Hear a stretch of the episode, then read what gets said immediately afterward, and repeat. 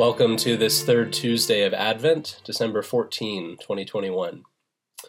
Our devotion today, uh, the main passage for it is in Zechariah chapter 2, verses 6 through 13. Up, up, flee from the land of the north, declares the Lord. For I have spread you abroad as the four winds of the heavens, declares the Lord. Up, escape to Zion you who dwell with the daughter of Babylon. For thus said the Lord of hosts, after his glory sent me to the nations who plundered you. For he who touches you touches the apple of his eye. Behold, I will shake my hand over them, and they shall become plunder for those who serve them. Then you will know that the Lord of hosts has sent me. Sing and rejoice, O daughter of Zion, for behold, I come, and I will dwell in your midst, declares the Lord.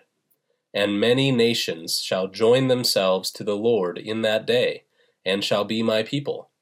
And I will dwell in your midst, and you shall know that the Lord of hosts has sent me to you.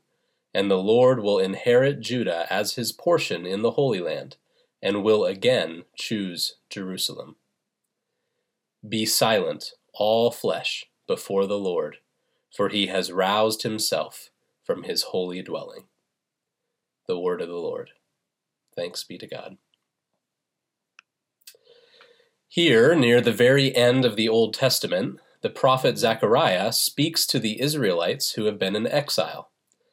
This particular passage records the third of eight visions received by the prophet, which describes the unlimited size of the restored city of Jerusalem assuring the people that God's glory will be there, and he will protect them like in the past.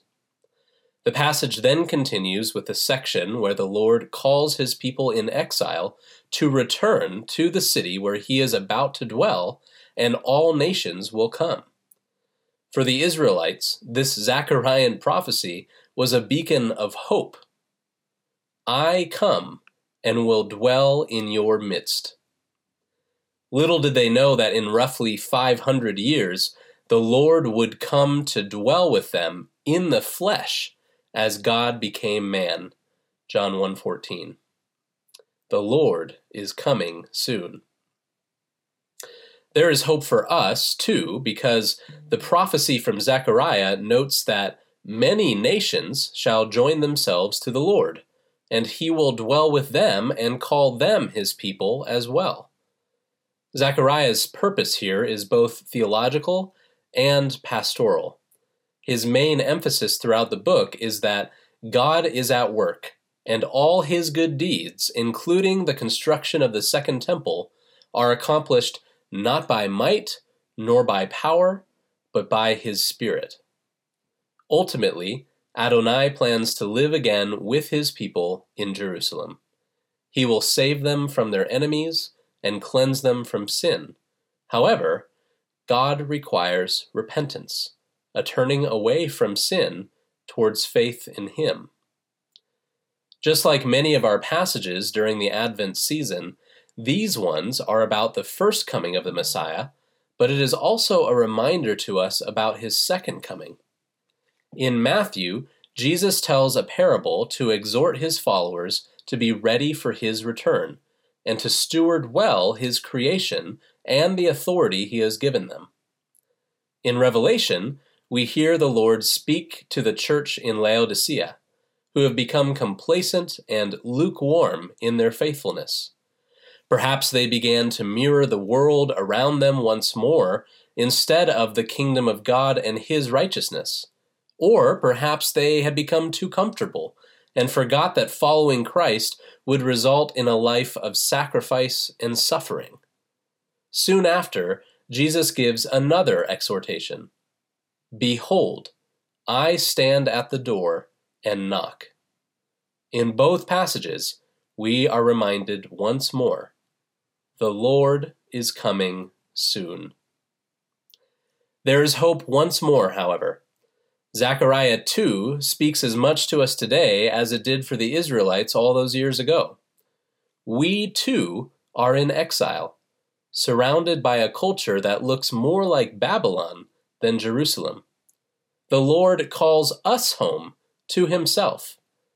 For those of us who know and walk with Jesus, this is a moment of celebration and joy. Mirroring Zechariah, in the final passages of the New Testament, John prophesies in Revelation Behold, the dwelling place of God is with man. He will dwell with them, and they will be his people, and God himself will be with them as their God. That's Revelation 21 3. The Lord is coming soon. Let's pray. You have been gracious to your land, O Lord. You have restored the good fortune of Jacob. You have forgiven the iniquity of your people and blotted out all their sins.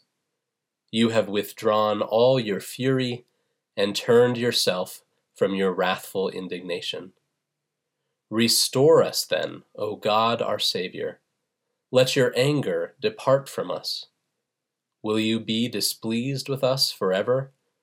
Will you prolong your anger from age to age?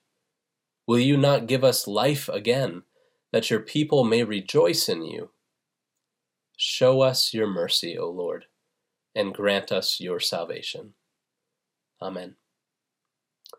And for an Advent action for today, like Zechariah, John of the Cross, whom we commemorate today, was a prophet in his time who called the church out of lukewarmness and into renewal.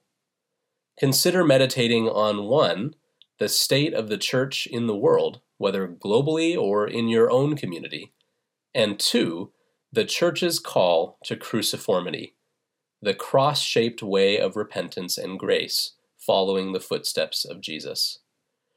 Perhaps use Psalm 85 as a starting place to pray for the Lord to come and renew and heal his people.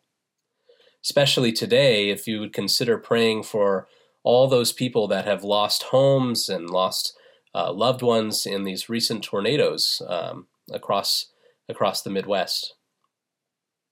If you have extra time today, read some of John of the Cross's spiritual canticle or his Dark Night of the Soul to understand why he asked the question, what shall I give you, Lord, for all you have done and suffered me? And then believe that the answer was a renewed life where the Christian suffers and is despised for Jesus.